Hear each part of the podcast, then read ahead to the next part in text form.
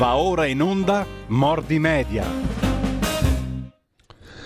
Benvenuto e buongiorno al professor Ugo Volli, come tutti Buon... i martedì. Buongiorno professore.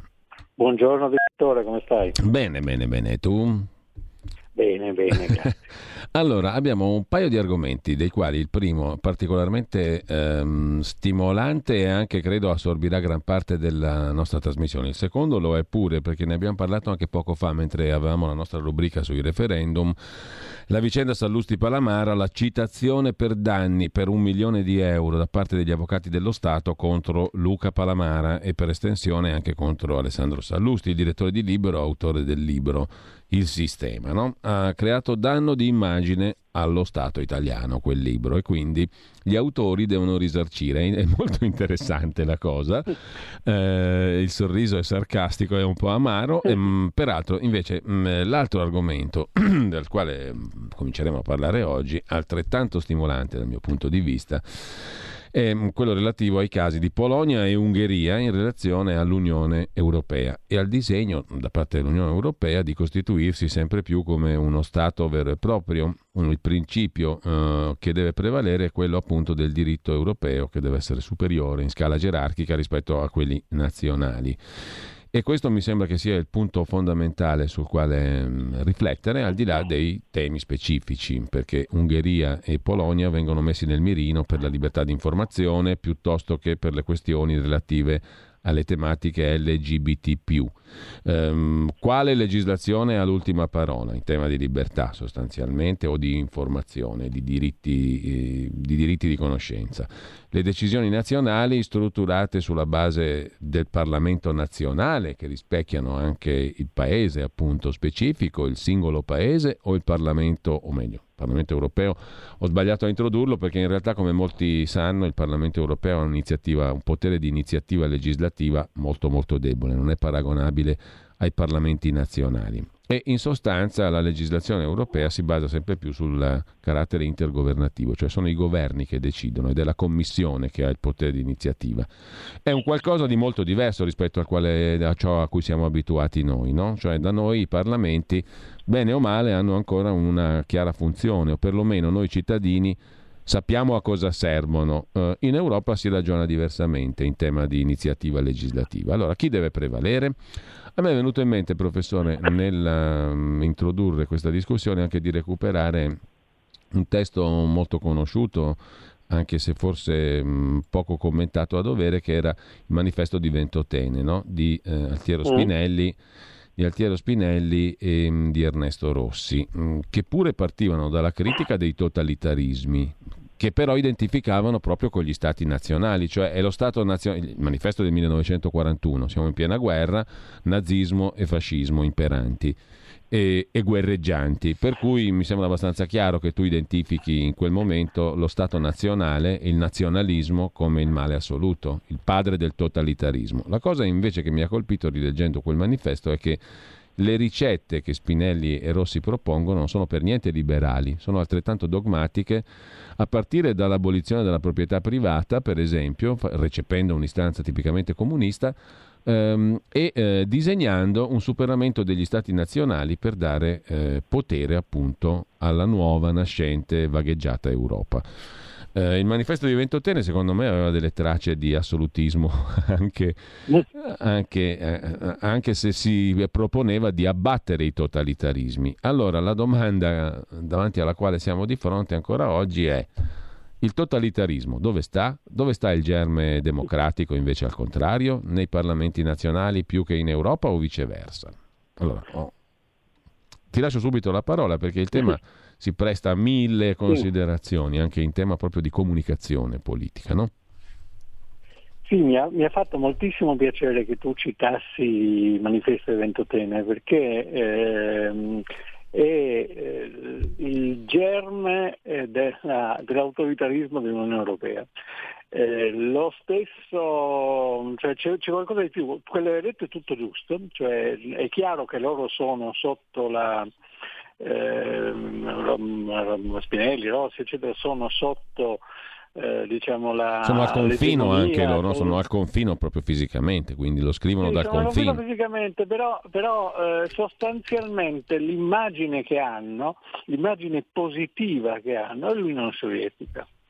Cioè loro hanno in mente un mm. modello, mm. vorrebbero che ci fosse Unione Europea nel senso in cui c'è l'Unione Sovietica, eh, non solo vogliono abolire la proprietà privata, eccetera, ma dicono anche che ci deve essere una specie di avanguardia, eh, mm. che non è l'avanguardia del proletariato, ma l'avanguardia delle, dell'Europa, la quale deve agire e deve decidere, deve stabilire questo superstato, eccetera, eccetera, eh, anche contro l'opinione dei, eh, dei, dei cittadini. No, quindi è chiaramente la, all'origine c'è un'idea di un gruppo di eletti che vede che il bene, eventualmente il bene in quel momento hai ragione tu, siamo in guerra le, e che guerra terribile, il bene e la pace e deve farlo ehm, eh, anche sen, senza ottenere il consenso dei cittadini, come una specie di colpo di Stato, questa sì. è l'idea che si fanno eh, che si fanno Spinelli e, e, e, gli altri. Allora questa cosa non è avvenuta evidentemente proprio così, ma è avvenuta in maniera più morbida, cioè le istituzioni europee sono nate a partire dalla comunità del carbone e l'acciaio, la CECA, eccetera, eccetera, eh, nel corso del, del, tempo, in qualche modo selezionando eh, chi era d'accordo fra, diciamo, uh, su questi principi nella dirigenza europea che essenzialmente è burocratica, poi su questo torno perché secondo me è molto, è molto, è molto, significativo. E questa dirigenza europea via via si è fatta diciamo, avanguardia, si è fatta eh, guida, in fondo eh, ignorando il, ehm, eh, il parere del, eh, degli europei e delle persone. Cioè è un principio che in qualche modo eh, si, si, si, regge da sé e mm. che, che, si propone di ottenere quel consenso che, ehm, eh, che non ha. Il che può essere, può, mh, mm, nella storia è accaduto, no? nel senso che in qualche modo anche nell'unità d'Italia c'era, eh, si fece l'Italia prima di fare gli italiani come, eh, come suona quel detto di De Santis molto famoso, però in questo caso è particolarmente grave perché eh, è abbastanza ovvio che in tutti i 20 eh, 8 paesi europei ci sono dei parlamenti, ci sono delle costituzioni, il principio fondamentale è che la legislazione è quella che viene eh, accettata dai, dai, dai cittadini loro, e dai loro rappresentanti. Eh, ci sono anche degli strumenti come da noi, degli strumenti referendari per eh, correggere le distorsioni facendo direttamente appello al popolo, eccetera, eccetera.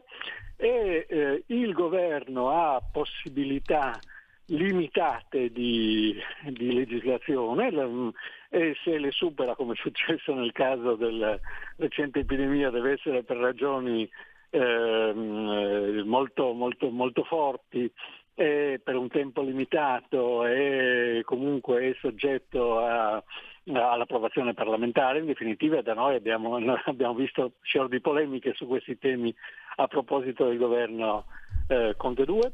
Ehm, mentre l'Europa non funziona così, cioè, una delle cose che bisognerebbe fare secondo me sarebbe eh, un, uh, un, un, un'informazione abbastanza eh, massiccia e chiara su come funziona l'Unione Europea, che è una cosa, una specie di incubo, di, di, di labirinto eh, piuttosto, piuttosto eh, difficile anche da descrivere. Cioè, eh, per esempio, noi parliamo di, eh, di, di, fonti del diritto europeo e discutiamo in questo momento, a proposito di Polonia e Ungheria, su quale sia la prevalenza.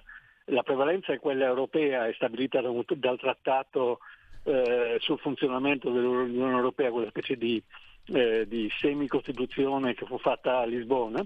Ehm, eh, e però come, cos'è il, il, ehm, eh, il diritto europeo? Il diritto europeo non sono leggi, sono regolamenti oppure direttive, che è una distinzione, molti regolamenti dovrebbero essere come astratti, le direttive dovrebbero essere rivolte a singoli strati, che sono immediatamente esecutivi e che sono ehm, eh, realizzati attraverso dei percorsi assolutamente barocchi, cioè chi ha il potere di eh, decidere, eh, di proporre la, la, la, mh, mm, i regolamenti e le direttive e la Commissione europea. La Commissione europea non è eh, intergovernativa, quella, quella, intergovernativa è il Consiglio europeo in cui ogni Stato ha un, un membro. La Commissione sono, eh, viene, viene, nominata una volta ogni, eh, ogni volta che c'è la, la,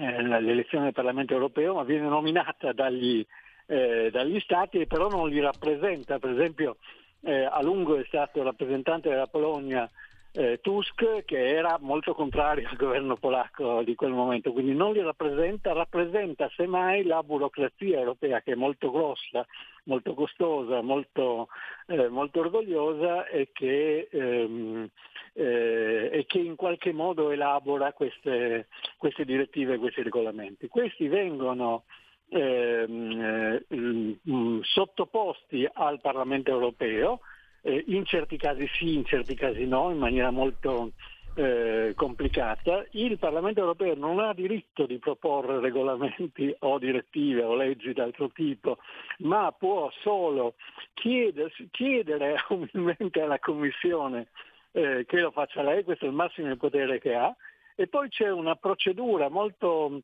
eh, complicata in tre passi, eccetera, di conciliazione, cioè se il, regolamento, il Parlamento europeo non è, mm, eh, non è d'accordo su quello che, che, propone la Commissione europea, non è che questa cosa sparisca, ma si, si attua una complicata procedura di conciliazione a tre fra ehm, eh, Commissione, Consiglio e, e, e, Parlamento, dove in sostanza quello che prevale è eh, un appoggio a priori eh, che certi schieramenti danno della, eh, della Commissione e della, e della, burocrazia europea. Quindi è uno Stato eh, eh, assolutamente opaco in cui eh, non, si, non, c'è comunicazione, questo è il tema che ci interessa, non c'è comunicazione di schieramenti, eccetera. Naturalmente il Parlamento europeo non ha la possibilità pratica di ehm, eh, far cadere la, la, commissione, di sceglierne un'altra, eh, perché, eh, perché, questo non sta nelle, nelle carte, quindi è, un, è, in qualche modo un organismo opaco, eh, chiuso, eh, autoreferenziale, che si basa su principi, eh, sul principio della costruzione di un superstato e che non eh, non risponde a nessun altro e che però pre- ha la prevalenza su ogni singolo tema eh, per, rispetto alla, ehm, eh, alla, legislazione nazionale. E quindi eh, eh, in maniera, in, maniera, molto, mh, mm, molto efficace e molto diretta, cioè i, eh, anche se esiste una legge italiana che dice che, non lo so, le, mh, mm, le, le, le, le, tasse vanno pagate in una certa maniera, oppure c'è stato un caso molto famoso che è quello dell'esenzione delle poste dall'IVA. Eh, il giudice ha la possibilità di disapplicare la legge, eh, anzi ha l'obbligo di disapplicare la legge italiana e applicare la legge europea. Esiste poi una Corte europea, che non è la Corte dei diritti, ma una Corte europea, la quale eh, agisce eh, secondo un sistema anglosassone, cioè agisce non sulla base delle leggi esplicite, ma sulla base dei precedenti e dei principi generali di equità, eccetera, eccetera, e, eh, e la, la, quale ha la possibilità di eh, cassare le decisioni dei tribunali nazionali e di eh, abolire l'efficacia delle, eh, delle, leggi nazionali. Questo è il caso che succede con, um, eh, in questo momento con eh, la Polonia e con, eh, l'Ungheria. e con, l'Ungheria. e che potrebbe accadere, diciamo, se ci fosse il governo eh, di, di, di centrodestra, potrebbe accadere benissimo con l'Italia. Quindi è un tema molto,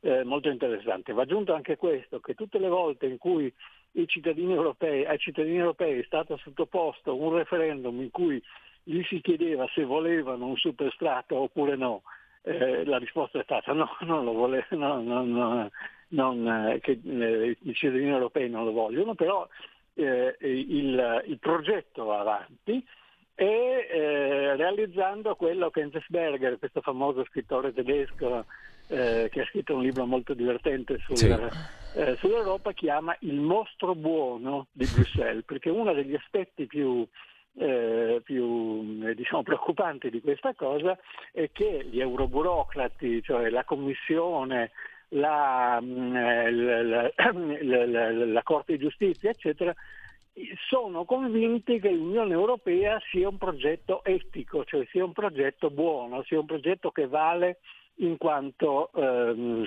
eh, portatore di eh, libertà di benessere, eccetera, e quindi non ha bisogno di, delle garanzie democratiche che invece gli stati tradizionalmente hanno. E questo, questo, fatto della bontà è molto inquietante perché in fondo è di nuovo il principio di, del manifesto di Ventotene, dato che il progetto è importantissimo, eccetera, eccetera, bisogna eh, stroncare ogni resistenza.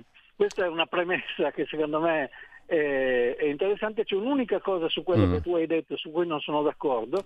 Eh, in realtà la seconda guerra mondiale non è stato uno, uno scontro fra, fra, nazionalismi, è stato uno scontro fra imperialismi, cioè è stato uno scontro fra eh, la pretesa di governare il mondo, non di governare il, il, il, proprio, il proprio paese. La Germania nazista aveva questa, questa pretesa, l'Italia nel suo piccolo ce l'aveva, ce l'aveva, anche, non sul mondo, ma molto sì. più in là dei confini nostri, ce l'aveva l'Unione Sovietica, eccetera. Cioè era uno scontro fra universalismi, non fra la, eh, ehm, la difesa dei, degli interessi nazionali e del eh, modo di vita, eccetera. Questo è un punto secondo me assolutamente fondamentale da, eh, da, da, capire. Chi è pericoloso è l'imperialismo e quello dell'Unione Europea è un imperialismo con il difetto di sentirsi un imperialismo buono, cioè un imperialismo dei diritti umani, eccetera, eccetera. Ecco, Questa sono... è la premessa generale. Sì, Poi so... se vuoi parliamo della Polonia e dell'Ungheria. No, sono Spinelli appunto e, e, Rossi che identificano il totalitarismo con la nazione, con lo Stato nazionale no? nel loro sì, manifesto, sì. proprio per giustificare quel passaggio che dicevi tu sostanzialmente.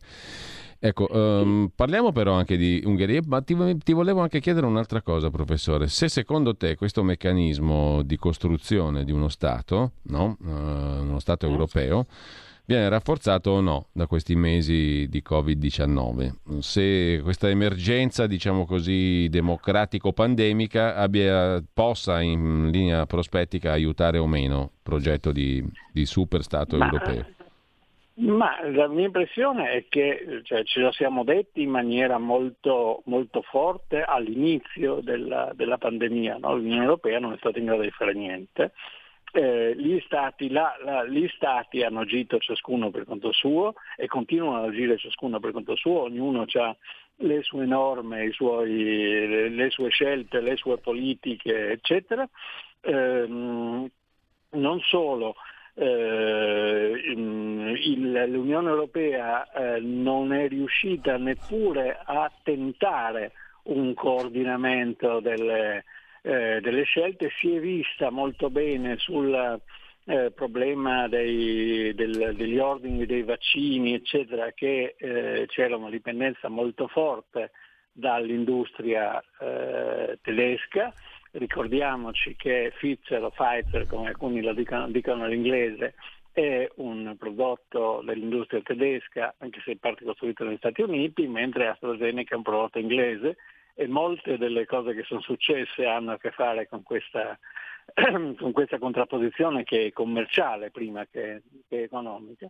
È chiaro che quindi non ha funzionato l'Unione Europea in, in questa maniera. Non solo, eh, quando soprattutto nel primo anno c'è stata una forte, eh, una forte manifestazione di solidarietà, no, di unità di fronte allo scontro, di fronte, allo scontro, di fronte al, all'epidemia, di fronte ai disagi, di fronte ai morti, eccetera, le, quello che abbiamo esposto alle finestre non sono state le bandiere europee, sono state le bandiere italiane, no? eh, e a un certo punto c'erano anche quelli che cantavano l'inno di Mameli, sì. eccetera, eccetera. Cioè, la, eh, il problema, il problema della, non dello Stato, ma della nazione, è che la nazione è il limite superiore della solidarietà spontanea delle persone, nel senso di dire questa, un, questo, questa persona che mi incontro davanti è qualcuno come me, con cui condivido grosso modo gusti, valori, eh, modo di, di vita, eh, alimentazione, non lo so, abbigliamento, eccetera, eccetera. E questo è, ci viene spontaneo, cioè non è stato costruito naturalmente nel tempo, ma ci viene spontaneo da eh, Caltanissetta a a Trento, da Trieste a Torino, eccetera, eccetera, nel senso che più o meno ci riconosciamo, eh, ci riconosciamo quando vince la nazionale, ci riconosciamo eh, quando c'è da andare a mangiare, eccetera, cioè eh, ci riconosciamo per, il, per, per le abitudini eh, che abbiamo sul divertimento, mentre eh, in realtà mh, mm, è un pochino difficile dire che noi riconosciamo il, eh, eh, so, il, finlandese come qualcuno che è proprio come noi, no? cioè comunque una persona che ha eh, abitudini, modi di espressione, oltre che ovviamente lingua sì. diversa. E quindi eh, per questo la nazione, dato che diciamo, il processo politico è un processo di solidarietà in cui in qualche modo si chiedono dei sacrifici che sono eh, le tasse, eccetera, per, per, per, stare tutti quanti assieme, eh, assieme meglio. E questo suppone che io sia interessato a come sta un mio concittadino, cosa che in qualche modo è, è vera anche al di là della bontà d'animo, per interesse, per interesse collettivo, perché è bene avere intorno un, una, un contesto mm. eh, che funziona, che è buono, in cui non ci sono eh, gravi situazioni di disagio, eccetera, eccetera. Non sia che sia eh, che l'intervento sia spontaneo o che sia, o che sia eh, obbligato. Eh, quando questa cosa si estende da, eh, da, dalla dimensione eh, della, diciamo, de, de, dello Stato nazionale eh, alla, a una dimensione sovranazionale come questa europea di cui stiamo parlando, tutto ciò non funziona più. Non funziona più perché eh, non c'è più questo riconoscimento mutuo che deriva dalla, dall'avere una tradizione in comune, una lingua in comune, una cultura in comune, eccetera, eccetera. Questo, eh, questo è molto evidente. Quindi eh, è chiaro che, eh, che non c'è stata non solo la possibilità giuridica da parte dell'Unione Europea di prendere decisioni omogenee, eh, per, tutto, per, tutto, il territorio, ma non c'è stato neanche il senso della, eh, della condivisione dei, dei, rischi, anzi quello che, che, che, è successo è che più o meno tutti quanti si sono chiusi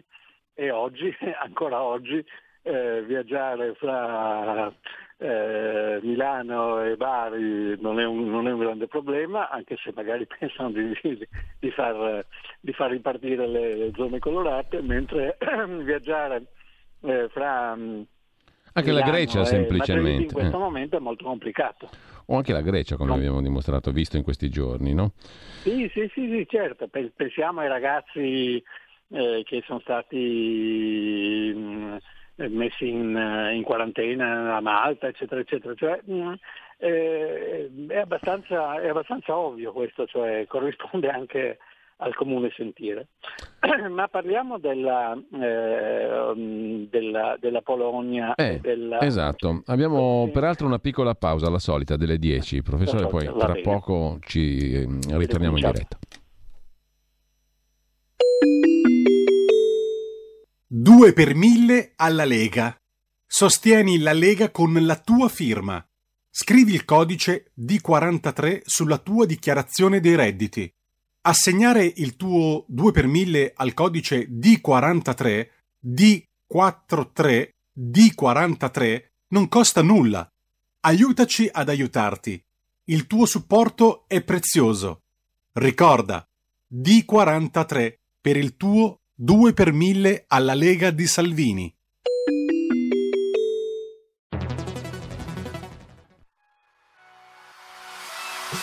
Chi sbaglia paga.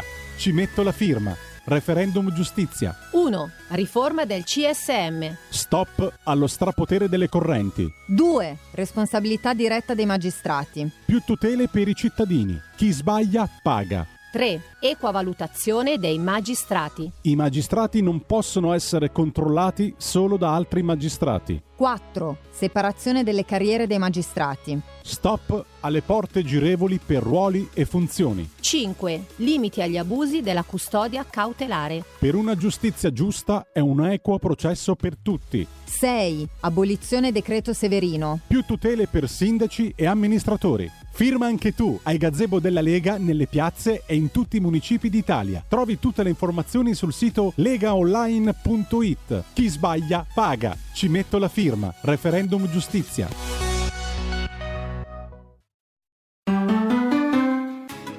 Futuro appartiene a chi fa squadra. Le radio italiane si uniscono per giocare la partita da protagoniste. Nasce l'app Radio Player Italia. 140 stazioni in una sola rete. Scegli la tua preferita e ascolta il suono perfetto del digitale. Gratis, senza registrazione, senza interruzioni. Compatibile con tutti i device. Le notizie, la compagnia, la musica scelta da chi la ama, la conosce e la vive. Scarica Radio Player Italia. Il futuro batte con la radio nel cuore. Anche RPL è disponibile su Radio Player Italia.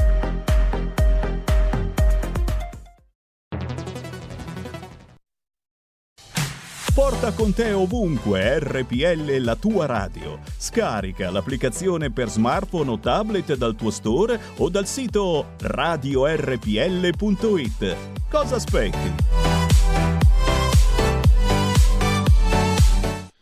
Rieccoci in onda con il professor Ugo Volli. Professore, eh, Polonia e Ungheria, i due paesi mh, su cui soffermare un pochino la nostra attenzione. Ungheria e Polonia che vengono fuori dalla cortina di ferro, sono i due, due dei paesi più importanti di quella che era la cortina di ferro, no? cioè sotto il tallone sovietico. Mm, guadagnano la loro libertà con la caduta del, dell'Unione Sovietica e mh, vanno in una direzione politica che però non piace um, alla gente che piace, viene da dire usando un vecchio slogan, perché, perché, non ne fanno una giusta questi due paesi. No? Uh, tra l'altro se si aprono i giornali stamani c'è un altro caso, il caso Pegasus, un'inchiesta condotta da 16 giornali legati a due ONG, Forbidden Stories e Amnesty International Un'inchiesta che prende il nome da un software israeliano di una società, la NSO, usato, secondo l'accusa, in modo illegale da diversi governi di tutto il mondo, tra cui appunto l'Ungheria, nell'Unione Europea, per spiare giornalisti, attivisti per i diritti umani e politici, autorità religiose. Per la Presidente della Commissione dell'Unione Europea, Ursula von der Leyen, Deve essere verificato il tutto, ma se è così è completamente inaccettabile. Sarebbe contro qualsiasi regola, la libertà della stampa è uno dei valori fondamentali dell'Unione Europea, sarebbe inaccettabile se fosse così. Orban ha detto che le cose non stanno così e, e però il Corriere della Sera oggi mette insieme l'Ungheria, Arabia Saudita, Azerbaijan, Bahrain, Emirati Arabi Uniti, India, Kazakistan, Marocco, Messico, Ruanda e Togo che sarebbero i paesi che si sono serviti di questo software illegalmente o più o meno illegalmente per spiare giornalisti. Insomma, non ne fa una giusta l'Ungheria, un... non si capisce neanche dopo essere uscita, peraltro non da molto, dal Partito Popolare Europeo, che cosa ci faccia ancora nell'ottima comunità dell'Unione Europea, no? Ma eh, incominciamo da questa cosa del software. Eh, non viene in mente a nessuno che noi abbiamo un bel software, i Trojan, del, appunto del caso Palamara, che sono stati impiegati anche illegalmente per spiare parlamentari, eccetera, eccetera. Cosa vuol dire illegalmente? Chi decide cosa è legale e cosa non è legale? Questa è una cosa, eh, secondo me, molto eh, molto interessante. C'è, c'è stato, ricordiamo di recente, un tribunale che ha chiesto a ehm, Report eh, di specificare le sue fonti, eccetera. I giornalisti sono al di là di qualunque ehm, possibilità di eh, indagine semplicemente perché giornalisti? Eh, questa è una domanda che secondo me va, va fatta e che eh, e, che, e, che, e, che, è il punto, il punto, centrale della questione. Va anche aggiunto che la società israeliana ha smentito che il suo software sia stato usato in questa maniera. D'altro canto è pieno di, ehm, eh, di, di mm, software che vengono usati così, basta pensare al caso Snowden, a tutta la faccenda americana, eccetera, eccetera, al fatto che è stato appena rivelato che, la, che le agenzie spionistiche americane spiavano la, uh, la, Merkel usando un cavo che era, non mi ricordo più se danese o norvegese, comunque di un altro stato della comunità europea. Cioè, diciamo che queste cose... Eh, possono essere autorizzate o non autorizzate dagli Stati a seconda della loro, eh, della loro situazione e che mh, mm, è molto difficile mh, mm, stabilire la, eh, la legalità. Il punto, il punto secondo me è che c'è una propaganda eh, europea da un lato, dall'altro del, della, diciamo, della, della grande, di questa grande galassia di politici, giornalisti, eccetera, ehm, intellettuali e così via, che hanno deciso che appunto essendo eh, la Polonia e l'Ungheria degli, eh, degli stati che adottano politiche che sono politiche in qualche modo di difesa dell'identità nazionale, eh, questi, questi stati non vanno bene. No, di... e quindi qualunque cosa mh, si possa dire contro di loro la, la, si dice, il che non vuol dire naturalmente che la Polonia e che l'Ungheria non facciano delle cose, non possono fare delle cose sbagliate, peraltro eh, cose sbagliate ne fa anche l'Italia, ne fa anche, eh, anche, anche la Francia e parecchia, ne fa anche la Germania e così via. Quindi eh, il problema è che qui c'è una campagna e, questo, e qui torniamo secondo me su un punto eh, fondamentale. L'Unione Europea non riesce a vendersi, eh, non, non, riesce a comunicarsi per, sia perché è molto, molto, barocca, molto complicata come ho detto, sia perché in qualche modo il principio che la guida è quello di superare con le buone e con le cattive le identità nazionali, le abitudini nazionali, le scelte nazionali e anche gli elettorati nazionali, quindi chiaramente impopolare. Eh, eh, e allora cerca di ehm, eh, lavorare, come spesso accade in in, in, comunicazione facendo per così dire com, eh, pubblicità comparativa, cioè denigrando gli altri.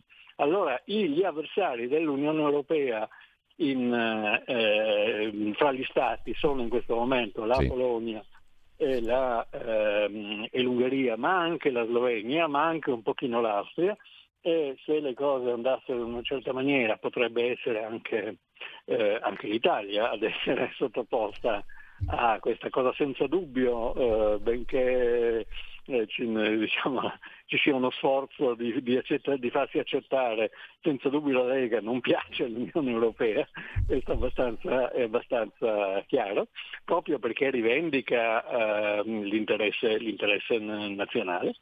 E, mm, e quindi si dicono delle cose che spesso sono al limite del vero. Per esempio la eh, questione dell'Ungheria, la penultima, prima sì. di questa del, del, software, era quella di questa legge che viene definita anti, eh, anti-gay, anti, anti-LGBT e così, e così, via. Ora questo non è assolutamente vero, nel senso che non è... Ehm, eh, che non è questo il contenuto della legge. È molto difficile trovarla questa legge, ci ho lavorato per, eh, per mh, mm, prepararmi alla trasmissione. Sì. La legge è una legge contro la pedofilia e eh, che essenzialmente inasprisce mh, mm, le pene per tutti gli usi diciamo, eh, mm, per la pedofilia stessa, per tutti gli usi dei eh, bambini eh, in un contesto sessuale eh, risponde poi al principio eh, che, mh, mm, su cui io personalmente sono d'accordo, credo parecchi altri, che l'educazione eh, dei bambini per quanto riguarda eh, i temi di, appunto, di, sessualità, eccetera, spetta essenzialmente alle famiglie, che lo Stato non deve sovrapporsi o decidere, o decidere per loro, e quindi proibisce alle scuole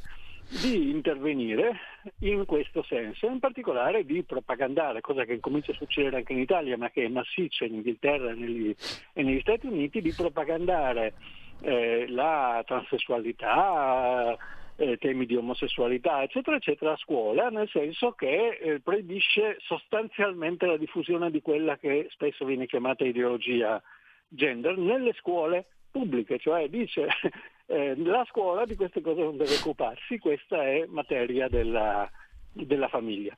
Punto, non c'è altro, nel senso che eh, ovviamente c'è, c'è, una legge eh, che proibisce le discriminazioni anche in base alle, all'orientamento sessuale, un'altra legge che è già, è già in vigore, quindi c'è una legge paragonabile a quella italiana delle unioni civili eh, grosso modo i, eh, i gay eh, eccetera hanno gli stessi diritti che hanno, che hanno, da noi, questa legge non modifica questi, questi, questi diritti, semplicemente proibisce che venga fatta ehm, propaganda eh, nelle scuole per un, certo, per un qualunque orientamento, orientamento eh, sessuale. Eh, questa cosa qui è stata eh, violentemente attaccata dal, eh, dall'Unione Europea eh, che secondo me in maniera pretestuosa, cioè secondo me per la ragione che dicevamo prima, cioè per, eh, per, per, attaccare, per attaccare, l'Ungheria. La cosa di nuovo interessante di questa faccenda è che queste polemiche pubbliche non sono mai sostenute da un'opportuna informazione, cioè c'è una specie di coro eh, a partire dal PD e dai giornaloni, giù giù alle, alle televisioni, naturalmente alle dichiarazioni della Van Leyen, eccetera, eccetera, che dicono questi sono, eh, violano eh, i, i, principi dell'Unione Europea e la legge dell'Unione Europea. Peccato che non ci sia una legge dell'Unione Europea su questo, su questo tema, eh, giustamente, eh, come, come ovvio, e che eh, ehm, in sostanza è come se eh, l'Unione Europea avesse deciso che vale eh, già in tutta Europa una specie di legge ZAN, eh, in particolare nelle sue parti cattive, l'articolo 1, quella dell'identità di genere, e poi l'articolo 4, quello che prescrive una giornata nazionale nelle scuole per spiegare ehm, eh, le, le, identità di genere, eccetera, eccetera, e eh, che la, la, l'Ungheria sia condannata per questo, cioè sia condannata per aver violato una legge che non c'è, ma che fa parte de, per loro dei principi di, di, di, uguaglianza, ripeto, non per discriminare eh, gli LGBT, eccetera, eccetera, ma per eh, impedire questo tipo di, eh, di, propaganda. Questo è abbastanza significativo dal, eh, dal, dal mio punto di vista. L'altra, l'altra, questione, che è quella della, della, Polonia, invece è una questione più, ancora più evidentemente mh, mm, eh, eh, diciamo politica, cioè la, mm, eh, il Parlamento polacco ha eh, deciso, quello che probabilmente mm. dovremmo decidere anche noi, cioè che, la, eh, eh, che esiste una, nella magistratura una tendenza a um, seguire delle delle agende politiche e non a eh, amministrare la giustizia, no? che è la cosa cui, della, di, di, di, cui, di, cui, parlavamo prima, e ha eh, de, de, stabilito delle correzioni all'ordinamento um, eh, giudiziario in cui i giudici che, applicano, che, non applicano la legge o che applicano una cosa che non c'è, eccetera, eccetera, sono eh, personalmente eh, eh, personalmente responsabili.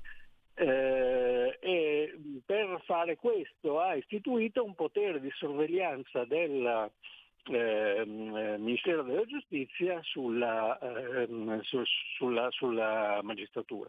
Questa cosa è stata mh, eh, contestata dalla, eh, dall'Unione Europea eh, in particolare è stata contestata la, la, eh, una regola che stabilisce che parte dei giudici della Corte Suprema sono di ehm, eh, nomina parlamentare, come peraltro succede anche in Italia, sì. eh, e, eh, e, qui c'è stato un conflitto molto grosso perché la Corte costituzionale polacca ha, ha, ha, fatto una sentenza, se non sbaglio, sì. in cui dice che eh, la legislazione nazionale prevale. È contraria alla Costituzione, cioè che le, anzi che le decisioni della Corte di Giustizia dell'Unione Europea sono contrarie alla Costituzione polacca. Cioè, no, non possono contraddire la Costituzione, mm. la, la, la, Costituzione polacca, magari in certi casi vanno benissimo, eccetera. E, e qui c'è il conflitto, no? cioè chi comanda? Allora, eh, questo è uno, anche qui con eh, accuse abbastanza eh, astratte, insieme un po', un po', assurde, per cui eh, là, in Polonia non c'è più la libertà eh, giuridica, eccetera, eccetera. E, e, di nuovo una campagna per demonizzare la, la, la, la Polonia. Eh, con l'idea di stabilire nei, non, nei confronti dell'opinione pubblica che chi decide che cosa si può o non si può fare sono eh, è l'Unione Europea, in particolare la Commissione Europea, che è quella che ha poi eh, incominciato a usare dei poteri economici, delle sanzioni, a non dargli i soldi, eccetera ehm, per punire queste, queste inflazioni. Quindi abbiamo il conflitto fra un libero Parlamento e una commissione di burocrati sostanzialmente di, eh, di, che, che, ha questo orientamento che dicevamo prima, è il mostro buono. Eh, anche qui la cosa viene spiegata come se in Polonia e in Ungheria ci fossero delle dittature e che la, ehm, la democrazia venisse difesa a Bruxelles. Sul piano puramente pratico e concreto succede esattamente l'opposto, cioè succede che eh, ci sono delle democrazie che si, che si scontrano con un, corso, con un, corpo burocratico che intende stabilire i suoi, far valere i suoi, i suoi principi, in particolare con quelli che considerano propri, propri nemici interni. Eh, io credo che sia, che sia interessante mh, eh, guardare questa cosa proprio sul piano, sul piano comunicativo perché eh, è chiaro che, eh, che, la deformazione fondamentale qui è quella mm. politica, ma c'è una seconda deformazione che è quella comunicativa, cioè non ci, racconta- non ci vengono raccontate le cose come stanno, non ci vengono dati eh, i fatti, i, i, giornali sono pieni di ehm, opinioni rampogne eh, prediche, eccetera, su quanto sono cattivi i sovranisti. Questo poi è il, è il, tema, è il tema, centrale della, della questione. Ecco, questo mm, diciamo, ridimensionamento dei poteri, dei confini, del peso anche politico dello Stato nazionale. Secondo te si ottiene in maniera più efficace da parte delle istituzioni europee attraverso battaglie come quelle sugli orientamenti sessuali LGBT attraverso la leva finanziario-monetaria che però non sembra riguardare tutti i paesi dell'Unione Europea, eccezione fatta per l'Italia che da questo punto di vista è quello che più si è impegnato nel famoso PNRR, no? nei piani legati ai finanziamenti europei, quindi la leva monetaria o diciamo così quella appunto giuridica, burocratico-giuridica, o sono tutte e tre fattori che bene o male vanno nella stessa direzione con lo stesso peso? Ah, eh, io ricordo eh, tre anni fa quando c'era il primo governo Conte e quando tutti quanti ci spiegavano che ehm, eh, l'Italia era sull'orlo del fallimento perché l'Unione Europea non si fidava di quel governo, no? cosa che potrebbe essere un argomento tra l'altro di comunicazione politica, di propaganda elettorale eh, la, la, la, prossima volta che, mm. eh, che, andremo, che, andremo, a votare. No? Eh, la, eh, il messaggio, il sottomessaggio in qualche modo che non viene, non viene comunicato ma che è assolutamente eh, centrale in questa cosa è eh, potete fare un po' quel che vi pare a patto che siate affidabili.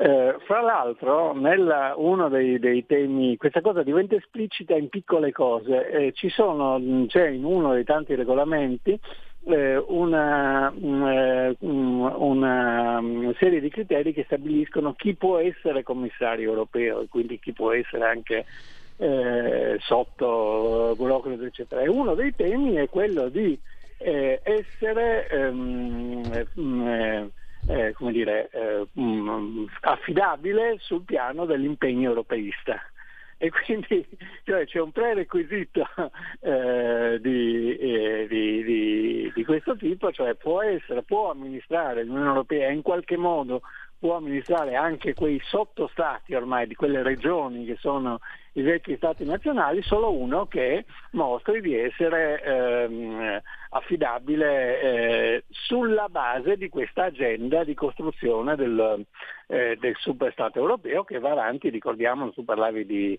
di, Ventotene, eh, sono 75 anni. Eh, eh, da, da, da, allora. Quindi è un progetto secolare da questo punto di vista. Chi eh, è mh, mm, eh, affidabile eh, per questo può essere, viene eh, aiutato anche economicamente, eccetera, e non, non gli vengono fatti pesare eh, gli mh, mm, errori giuridici o gli abusi che eventualmente che eventualmente faccia, chi è considerato inaffidabile e quindi avversario gli viene eh, innanzitutto tolto pe- un pezzo del, um, eh, dei finanziamenti, questo è il tema um, su cui ci si è scontrati e si è quasi bloccato il, um, il, il PNR um, sì. eh, nei, in, qualche, qualche, mese fa e sta succedendo con eh, con l'Ungheria se non sbaglio, che ha avuto sospesi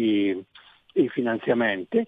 Eh, chi, eh, non solo, ma naturalmente tutte le sue azioni vengono eh, discusse, criticate, eccetera, e mh, mm, eh, si, si, innesca un meccanismo propagandistico comunicativo in, eh, in questo ecco. senso. Professore, ehm, una questione ulteriore, intanto vedo che sono le 10.22, se qualcuno vuole inserirsi nella nostra discussione proprio in limine, in confine diciamo di tempo, può farlo allo 02 66 20 35 29 oppure mandando un messaggio al 346 via Whatsapp 346 6427 756. Però seguendo il filo del nostro ragionamento ragionamento, del tuo ragionamento di stamani, mi veniva da fare una considerazione. Allora, possiamo anche dire, te lo sottopongo come domanda, che esiste un nazionalismo negativo, che è quello dell'Ungheria e della Polonia, esiste però un nazionalismo positivo perché non di meno la Corte Costituzionale tedesca ha ribadito più volte che i provvedimenti europei in Germania devono passare comunque sotto il vaglio della Corte Costituzionale tedesca. No?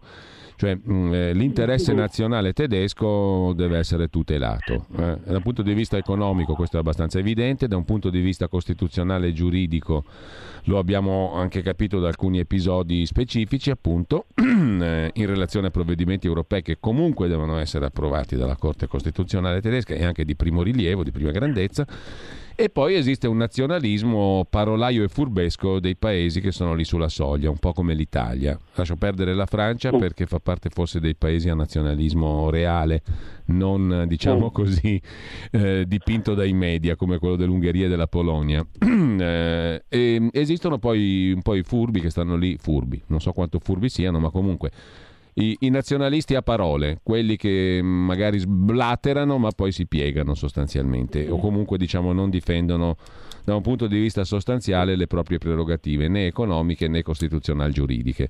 Due telefonate però ci sono, privilegiamo gli ascoltatori senza dubbio. Pronto? Pronto, buongiorno. Prego signora. Buongiorno. Ma ehm, non è per niente una dittatura soft quella dell'Unione Europea è una dittatura sotto mentite spoglie, perché almeno il fascismo si sapeva che era dittatura, il nazismo idem, eh, l'ex Unione Sovietica la stessa cosa, ma questa Unione Europea è una dittatura a tutto campo. E la cosa più grave è che quei famosi avevo letto un bel libricino dell'antropologa professoressa Ida Magli, La dittatura sì. europea, a cui aveva fatto controcanto una, uno scrittore mh, mm, giornalista tedesco, Hans Magnus Enzensberger, non abbiamo citato tedesco, prima. quindi non so la pronuncia esatta, eh, il quale, eh, sì. signore tedesco, era andato a Bruxelles per vedere il funzionamento dell'Unione Europea. Aveva scritto un libro sì, terribile. l'abbiamo citato prima, Il mostro buono di Bruxelles, esattamente. No, no, no, aveva scritto Maledetta Europa. Sì. e, e, e una, una giornalista del, ehm, come si chiama quell'accidente, dell'Espresso nel, nove, nel eh, accidente la memoria nel 2011, agosto 2011 aveva fatto un'intervista a questo scrittore tedesco che aveva detto che praticamente era la fotocopia dell'ex Unione Sovietica, i sì, 60 sì, commissari sì. europei non votati da nessuno. Quindi siamo in un momento molto, molto, molto delicato. E ringrazio la signora perché ha citato un'altra opera, appunto, era un pamphlet, Maledetta Europa di Enzensberger, ehm, che suscitò moltissime polemiche a partire dalla Germania. Intanto c'è un'altra telefonata, eh, pronto?